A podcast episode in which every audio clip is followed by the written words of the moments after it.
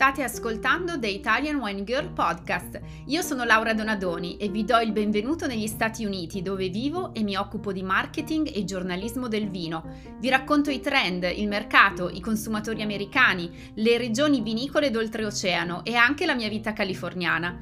Per non perdervi i miei reportage, video e avventure quotidiane, seguitemi anche su Instagram, YouTube e sul mio blog. Il nome è sempre lo stesso, The Italian Wine Girl.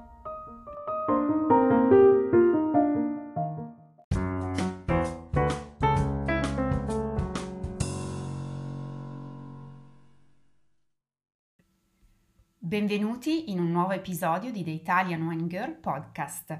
Oggi vi propongo l'intervista che ho realizzato su Instagram insieme al senatore Dario Stefano. Lui è il primo firmatario e propositore della legge sull'enoturismo italiano, che è entrata in vigore nel duemiladiciannove, ma che purtroppo non viene ancora applicata in tantissime regioni d'Italia perché non è stata adottata, quindi per una serie di intoppi burocratici. In questa intervista cerchiamo di capire come mai questa legge è così importante, eh, cerchiamo anche di capire come mai fino al duemiladiciannove non esisteva in Italia una legge che regolamentava l'enoturismo, che quindi dava gli strumenti fiscali e amministrativi alle cantine per vendere esperienze, degustazioni, attività eh, diciamo corollarie alla vendita di vino. E quindi vi, vi lascio eh, ascoltare l'intervista appunto realizzata su Instagram. Aspetto i vostri commenti eh, su questo tema nel, sui social media o anche qui sotto all'episodio del podcast, e spero che sia di vostro interesse come eh, gli altri contenuti che propongo in questo spazio. Quindi buon ascolto e alla prossima!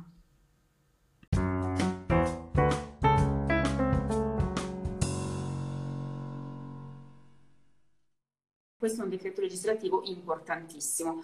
Per capire come mai, eh, prima di parlarne, vi do alcuni dati, che sono i dati dell'anno scorso, del duemilaventi, che tra l'altro è stato un anno particolare, sull'enoturismo.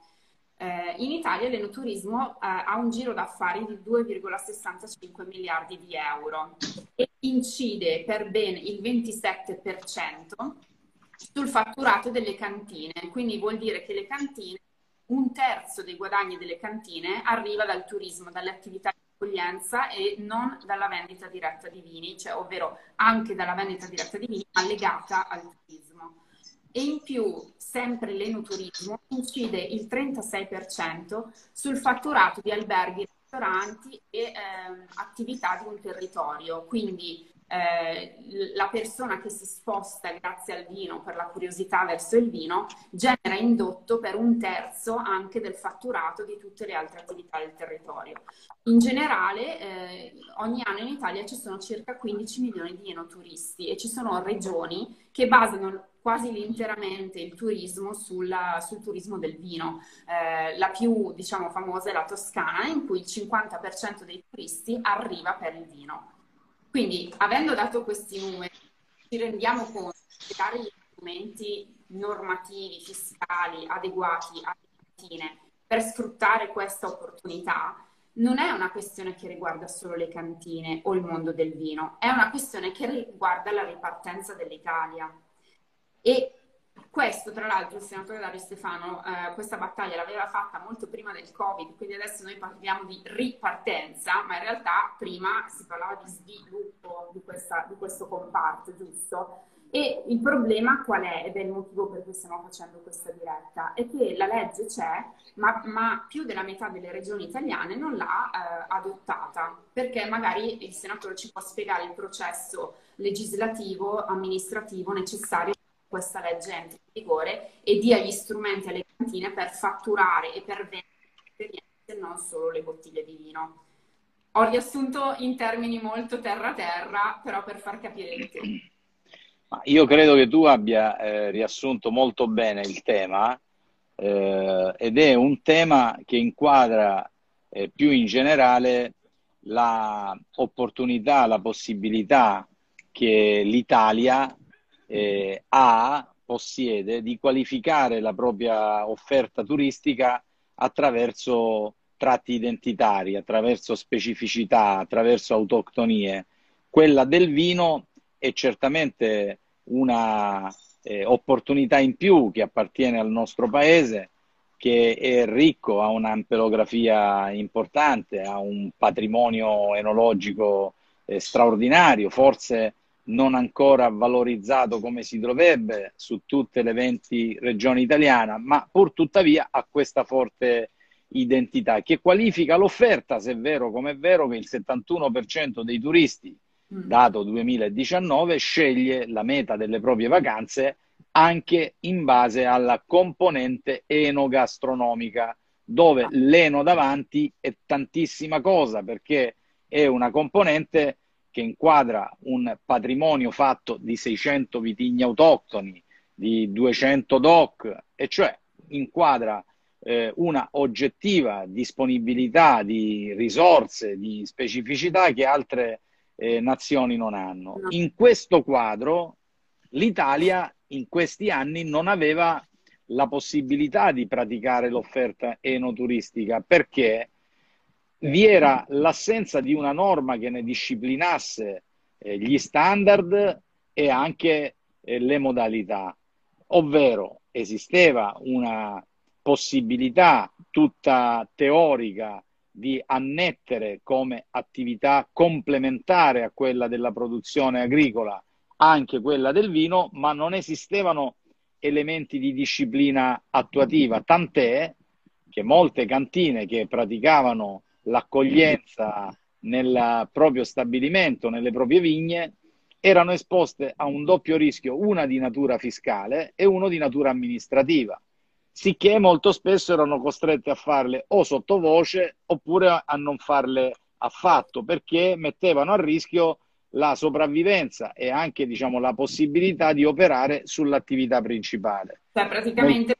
spiegare, le cantine non potevano fare le degustazioni. Le cantine non potevano farle perché la, la cantina non aveva nessuna indicazione normativa che gli dicesse come accogliere il turista in cantina, con quale modalità, con quali standard, con eh, che elementi di Eh, inquadramento sanitario, no? Per entrare in un bar ogni titolare di bar ha delle specificazioni operative che, che rilevano quanti bagni avere, in che maniera lavare i bicchieri, come si conservano eh, gli alimenti, cioè esiste una disciplina di natura sanitaria, poi ne esiste una di natura fiscale che non consentiva di vendere una vendemmia didattica o una visita in cantina con la stessa percentuale di I V A o con la stessa applicazione di aliquota fiscale come se si vendesse industrialmente una bottiglia di vino, e questo esponeva ad un doppio rischio. Ecco, l'esperienza prima di assessore regionale e poi di coordinatore di tutti gli assessori regionali dell'agricoltura dell'Italia e poi di parlamentare mi ha introdotto a questa necessità. Una necessità che tutte le imprese hanno condiviso e abbracciato con me, che ci ha portato poi in due anni faticosissimi, tre anni, a operare per eh, dare, per assicurare agli operatori italiani un quadro che disciplinasse eh, le modalità con le quali accogliere i turisti in cantina e più in generale desse legittimazione a questo spicchio di attività.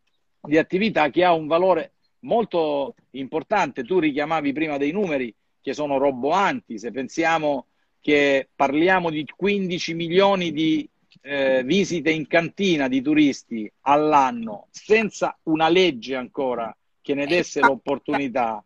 È una cosa eh, assurda che fino al duemiladiciannove l'Italia, un paese che si basa sulla produzione di vino, sull'enoturismo, perché è diffuso dappertutto, non avesse uno strumento normativo. Cioè, io sono rimasta scioccata da sapere che fino al duemiladiciannove le cantine non potevano vendere queste esperienze. Guarda Laura, inquadra un po' in generale il tema tutto italiano di avere eh, una eh, scarsa propensione a vivere, ma anche a raccontare, a narrare questo orgoglio identitario delle loro ah. identità, no? Sembra quasi che siamo sempre più attratti da raccontare esperienze che non sono nostre, con un linguaggio peraltro che non conosciamo, perché io posso anche fare un ottimo sushi in questa meravigliosa masseria dove mi trovo oggi ospite eh, a Otranto, ma non lo saprò mai raccontare così bene come sarò in grado di raccontare un nostro prodotto, una pizza con le cicorie eh, annaffiata da un buon calice di vino, o se proprio il mercato mi dovesse chiedere il sushi, io proverò a farglielo, proverò a farglielo con il pesce locale e proverò ad annaffiarlo con un rosato pugliese, se proprio devo farlo, perché ogni territorio eh, deve tornare a vivere l'orgoglio identitario di una propria storia, di una propria tradizione, che noi fino a, per fortuna abbiamo, e che in chiave turistica rappresenta l'elemento in più, perché per vivere un'esperienza identitaria, autoctona, la si può vivere solo nel luogo in cui quell'esperienza è nata, nel luogo in cui quell'esperienza è conosciuta. Noi possiamo anche riproporre questa meravigliosa masseria a Dubai, ma non ce la faremo mai a raccontare questa storia se non in questo luogo che, diciamo, è la propria origine. Che smontano gli chateau francesi e li ricostruiscono nel, nelle loro regioni vinicole, cercando di scimmiottare un'identità che non gli appartiene, tra l'altro. Quindi eh, noi abbiamo così tanto da comunicare, facciamo, e forse appunto fino al duemiladiciannove sembra che non si, non si fosse neanche reso necessario. Non solo, ma la, la, non solo, scusami se ti interrompo, ma la atavica eh, assenza di banche dati che noi registriamo in Italia, perché noi qualsiasi processo di programmazione o di legislazione che operiamo eh, dobbiamo sempre inquadrarlo in una logica di dati di supporto. La mia difficoltà principale nel portare a compimento la legge era quella di poter dimostrarne una sostenibilità da un punto di vista finanziario sul bilancio dello Stato, e siccome non ci sono dati ero incapace di dimostrare al Ministero dell'Economia e delle Finanze che questa legge non avrebbe prodotto un decremento di entrate per le casse dello Stato, ma semmai avrebbe regalato un'opportunità in più. Ed è stato difficilissimo costruire il dato.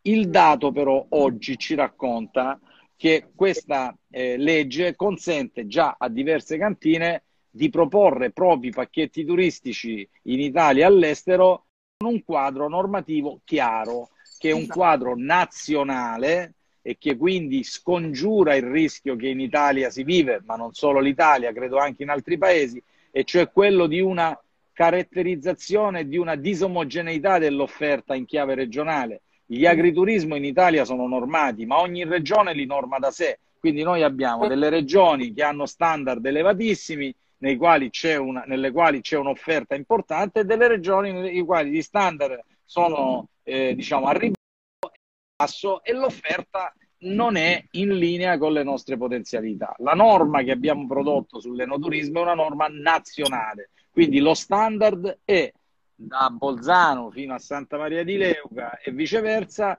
dello stesso tenore. Le regioni devono soltanto prendere atto di questa legge e renderla operativa. La presa d'atto comporta che l'operatore, con una semplice scia, una dichiarazione di inizio attività, può iniziare a lavorare, e credo sia un vantaggio non da poco conto. È anche un'operazione veloce, cioè una volta che il Consiglio regionale fa entrare in vigore la legge, una cantina praticamente domani mattina può decidere di vendere esperienze, che sia la vendemmia, che sia la degustazione, con un'apertura attività, vabbè. Se si adegua a quegli standard introdotti con il decreto attuativo, che sono standard eh, certamente migliorabili, ad esempio in una strana competizione tra agriturismi e eventuali enoturismi. Nella fase di gestazione del decreto attuativo si è introdotto un, un limite di non poter fornire pasti caldi in cantina, che io la ritengo una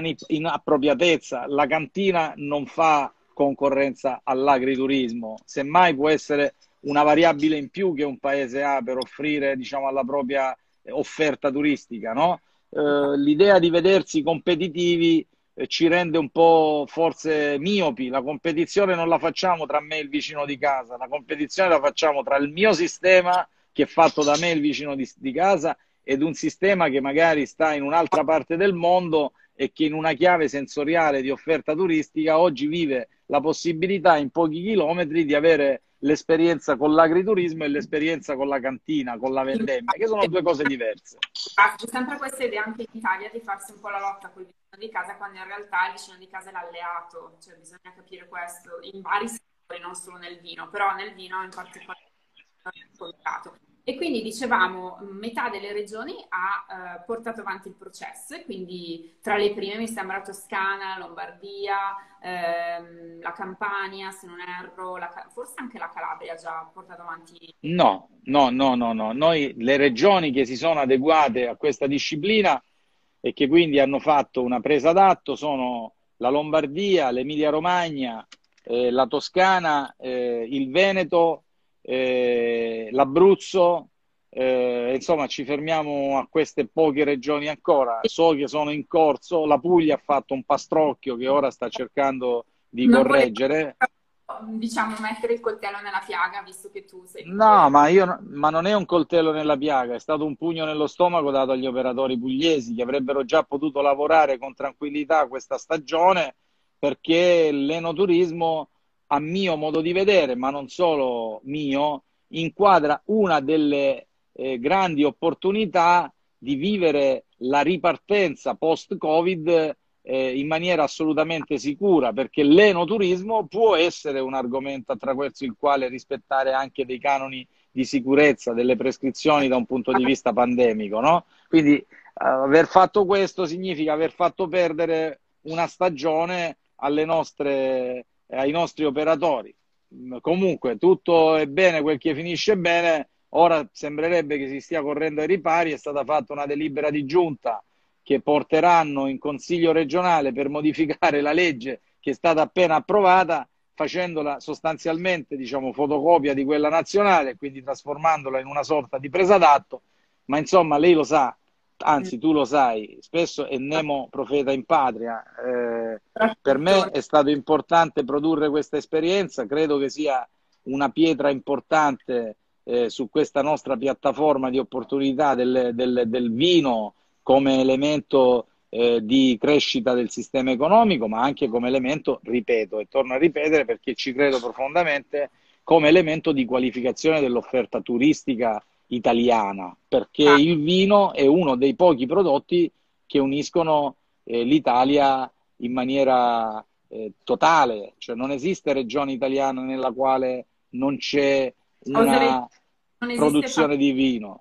Non esiste famiglia italiana con un nonno che non si faceva il suo vino, cioè è talmente radicato nel nostro D N A che è così. Tra l'altro tu hai scritto un, un libro eh, sul turismo del vino, che è uno dei primi libri in Italia con dei dati sul turismo del vino, no? Insieme con Donatella Cinelli Colombini, da cui ero ieri, tra l'altro sono andata a trovarla, che saluta caramente, e, e con lei è partito il movimento del vino dalla Toscana, cantine aperte, insomma eh, diciamo la svolta eh, per far diventare l'enoturismo qualcosa di organizzato e di sistemico eh, è nata anche grazie al suo impulso. E questo libro l'hai appena pubblicato quest'anno, giusto? Sì, è stato pubblicato quest'anno, è un manuale originariamente nato come manuale tecnico da eh, assicurare alle università e ai corsi eh, di specializzazione in materia di eh, turismo del vino, dopodiché nel corso di gestazione si è trasformato in, una, in un manuale anche un po' eh, utile alla, agli operatori, perché racconta tutta una serie di elementi attraverso i quali mettere su, diciamo, un'offerta enoturistica, e li racconta mettendo in chiave anche alcune eh, best practices. Insomma, è un manuale che si legge bene, si legge bene sia come eh, possibilità di conoscenza di questo meraviglioso mondo del vino italiano, ma sia anche come possibilità operativa e quindi formativa per gli operatori, ma anche per gli operatori che vogliono eh, finalmente istruire un'offerta in cantina. E a questo proposito abbiamo toccato a volte il tema insieme durante alcuni dibattiti della formazione, ovvero del sensibilizzare i ragazzi che frequentano anche, non so, gli alberghieri piuttosto che gli istituti di viticoltura e enologia delle varie zone a avere quell'orgoglio di cui parlavamo prima di appartenenza al territorio e imparare a raccontare i propri territori, imparare ad essere orgogliosi dei vitigni locali, del vino locale, eccetera. E ehm, insomma questo è un aspetto importantissimo e eh, parlavamo proprio della cultura in generale eh, del, del vino locale e del prodotto locale, che spesso nei nostri territori non è proprio così ancora diffusa, quindi bisogna un po' lavorare. E mh, abbiamo ragionato spesso di esempi dove gli stessi ristoratori offrono vini non locali eh, per l'aperitivo piuttosto che per, appunto, situazioni sociali, anziché promuovere quello che invece c'è mh, fuori dalla, dalla porta di casa, no? Eh, abbiamo fatto diversi esempi di questo, di questo problema, non solo in Puglia, insomma dappertutto, devo dire. C'è un incrocio, c'è un incrocio tra pigrizia eh, e non conoscenza, perché Eh, io credo che noi non dobbiamo dare la responsabilità ai ragazzi che frequentano le scuole, perché loro le frequentano e trovano un piano didattico che ha fatto qualcun altro. Noi dobbiamo dare invece la responsabilità a chi è chiamato a istruire, a mettere su quei piani didattici che nelle scuole, soprattutto nelle scuole tecniche, devono tenere dentro cose identitarie come il vino e come l'olio in Italia, per stare ad un tema. Cioè, io credo che le scuole alberghiere, le scuole agrarie territorialmente devono promuovere la cultura del vino e promuoverla anche in senso autoctono, nel senso è bene che nella scuola ag agraria o nella scuola alberghiera eh, di Otranto, di Lecce o di Bari si racconti l'autochtonia, no? Si trasferisca a questa generazione di nuovi operatori la conoscenza di una tradizione, perché è l'unico modo per tramandarla. Se noi ci convertiamo alla cucina, alla cultura internazionale, rischieremo di disperdere un patrimonio di autoctonie. Io ieri sera raccontavo ad un mio caro amico che è ospite qui in Puglia eh, a cena, e l'ho portato in un posto per fargli eh, eh, degustare, assaporare dei sapori che si stanno perdendo, ma si stanno perdendo perché quando mia madre non ci sarà più, se non abbiamo avuto il tempo di depositare queste conoscenze, questa maestria, questa capacità eh, di elaborazione alle nuove generazioni, noi le perdiamo, ed è un peccato perché rischieremo di essere tutti uguali, di essere omologati ad una cultura internazionale che annebbia le identità e che ci rende poveri, e rende poveri soprattutto paesi come l'Italia, che invece le hanno, le possono vendere, le possono anche eh, raccontare in maniera diversa. Ecco, io credo che dobbiamo lavorare molto, ma io in questo caso dico non è colpa dei ragazzi, i ragazzi si iscrivono a scuola. No, infatti però le scuole no. hanno il dovere e la responsabilità di formare, cioè, un certo tipo di cultura, di non farli appunto venire su con l'idea che la cucina internazionale, piuttosto che eh, offrire come aperitivo, ne abbiamo parlato diverse volte, sempre solo la bollicina internazionale. Certo. E noi ora, proprio con Donatella, eh, dalla, dal prossimo anno scolastico stiamo introducendo un progetto sperimentale con le donne del vino mm. che inizialmente partirà su tre regioni e su tre istituti, ma che contiamo da qui ad un anno di estendere in almeno cento scuole, perché io credo che se l'Italia perde la sua capacità di eh, raccontare la propria storia, che è fatta anche di tradizioni, l'Italia rischia di perdere ogni potenzialità. Io ho, ho, ho fatto una proposta di legge che ha fatto anche molto rumore, eh, ora diciamo è un po' ferma, ma non demordo, ritornerò a sollecitarla, di introdurre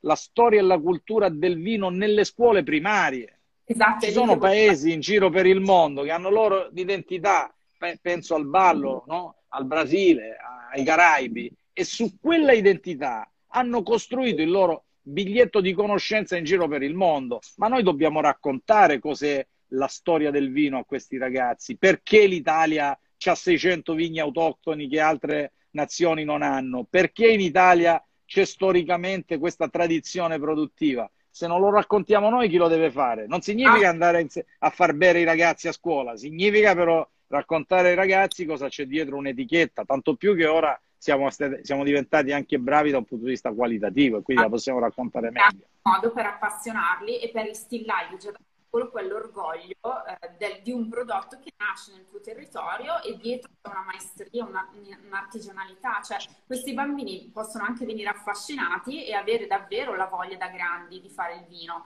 perché se non sanno nemmeno nel loro territorio si fa il, come si fa il, cosa c'è dietro, come puoi pretendere che uno a diciotto anni gli si accenda la lampadina e decida ok, voglio investire nel fare un'impresa del vino. Cioè vanno comunque ispirati, gli vanno dati degli esempi già dall'infanzia, quindi è un'idea bellissima.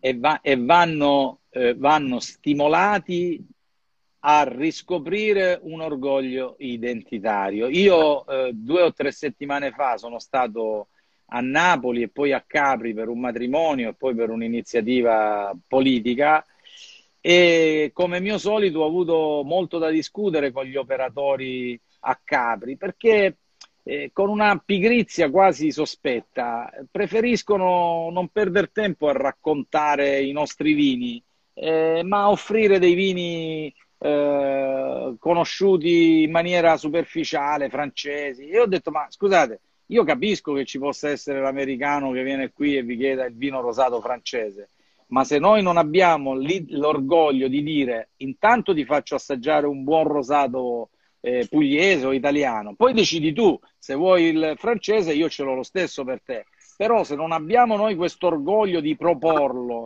di raccontarlo, diciamo, eh, chi, chi lo deve fare per noi? Lo dobbiamo fare noi e dobbiamo iniziare a farlo dalle prime generazioni, perché ci aiuta anche nell'educazione da un punto di vista del uso della, del bere consapevole, anche del bere, diciamo, come attività, come pro, procura del proprio corpo. Insomma, abbiamo tanta strada da fare, ma insomma siamo cominciati, è un treno in corsa. Esatto, abbiamo le idee chiare. E a questo proposito, sensibilizzando proprio anche chi ci ascolta o chi ascolterà questo, questo audio, questo video in futuro, a consumare vini locali, io sto facendo l'aperitivo con un rosato toscano, perché in questo momento sono a Siena, è stato dato eh, da una cara amica da assaggiare il rosato di Sangiovese. Ma tu non Beh. ti solo a consumare i vini locali? No, io, io, io ti tradisco in questo caso, perché vado... Eh, farò un brindisi con un rosato di Tacco Rosa, che è un rosato da Negramaro. È un nome, diciamo, che vuole raccontare eh, la provenienza geografica, perché il Tacco d'Italia siamo noi del Salento, dove storicamente eh, si annidano le origini più antiche del rosato italiano. La prima bottiglia di rosato italiano è stata imbottigliata a cavallo delle due guerre mondiali Eh, da un'azienda vitivinicola eh, del Salento, che scambiava del vino in delle taniche con delle bottiglie di, vino, di, di birra vuote di vetro con eh, i militari americani, perché c'era difficoltà ad approvvigionarsi del vetro e quindi faceva questo scambio. Io ti tradisco stasera e lo faccio ah, con questo bicchiere di, di Tacco Rosa. No, è un bellissimo progetto il tuo, guarda che bel colore, vabbè, qui è un altro tipo di... È un, è un colore molto ramato, molto... Tra l'altro, guarda, hai il tramonto alle tue spalle, c'è proprio questo raggio di sole che colpisce il bicchiere, che veramente fa sembrare il vino ancora più magico. E, ma tra l'altro, la, la, diciamo, le viti da cui proviene questo, questo rosato sono delle viti storiche ad Alberello, e hai anche un grande consulente che ti ha aiutato in questo progetto. Sì, le, le viti storiche sono degli alberelli di Negramaro pugliese, che hanno all'incirca trentatré trentaquattro anni, anche molto belle da vedere in questa fase. Eh, dopo la diretta magari ti mando una bella foto fatta proprio stamattina. E, e in questo progetto mi, ha, a, mi accompagna un grande enologo, Riccardo Cotarella, che è stato colui il quale mi ha in qualche modo spinto eh, ad abbracciare definitivamente questa idea. Eh, lo dico così, eh, per me, diciamo, lasciare la Puglia, nella, nella quale stavamo facendo un ottimo, un ottimo lavoro, è stato un po', diciamo, anche un dolore, no? Per, per fare altro, ma è stato un dolore. Un dolore che molti operatori, soprattutto della filiera del vino, spesso mi rimproverano, perché eh, mi dicono dovevi rimanere ancora con noi, dovevamo completare un lavoro, dovevamo farlo. Del lavoro soprattutto sui rosati, con il concorso internazionale dei rosati. Sui rosati, sulle autoctonie, sul tema di una ri- rivisitazione delle nostre denominazioni di origine. Insomma, avevamo cominciato un lavoro importante. Se pensiamo che in pochi anni il primitivo è diventato il primo vino rosso d'Italia, significa che avevamo seminato bene. Ecco, Cotarella mi ha convinto definitivamente in questa mia tentazione, dicendomi: il tuo rosato sarà un modo in più per dimostrare ai produttori che non sei andato via, ma sei sempre qui con loro e che insieme a loro combatti una battaglia non solo di produzione di qualità, ma anche di valorizzazione. Ed è per questo che ho voluto cimentarmi in questa esperienza che mi affascina molto e che vivo, diciamo, con un senso di comunità con i produttori. Mi fa molto piacere incontrarne tanti per strada che magari mi rimproverano non di aver prodotto il rosato, ma di non avergliene ancora mandato una bottiglia per assaggiarlo, e questo mi fa molto piacere. E poi è anche un modo per capire anche dall'interno i problemi reali di un'azienda che certo. la stai vivendo in prima persona, cioè, quindi anche certo. quella legge sull'enoturismo la potresti applicare anche tu appena te ne, te ne danno l'opportunità. Certo, certo. Che fa parte di, delle tue attività adesso. No, è un bellissimo modo di omaggiare la tua terra, oltre a tutto il lavoro che hai avanti, non solo per la Puglia ma per l'Italia con questa, con questa legge e con le proposte che hai sul piatto, che io condivido totalmente, credo anche chi ci ascolta e chi ama il vino non può che condividere. Quindi ti ringrazio e allora facciamo un brindisi, brindisi a te. Cin, cin al rosato, cin all'Italia, eh, cin a questa parentesi che sia chiusa definitivamente, perché abbiamo la necessità di tornare prima possibile ad una normalità vera, diciamo. Ecco, dobbiamo ancora fare qualche sacrificio, però dobbiamo provare a crederci. Ce la facciamo, ce la facciamo. Grazie ancora. Auguri.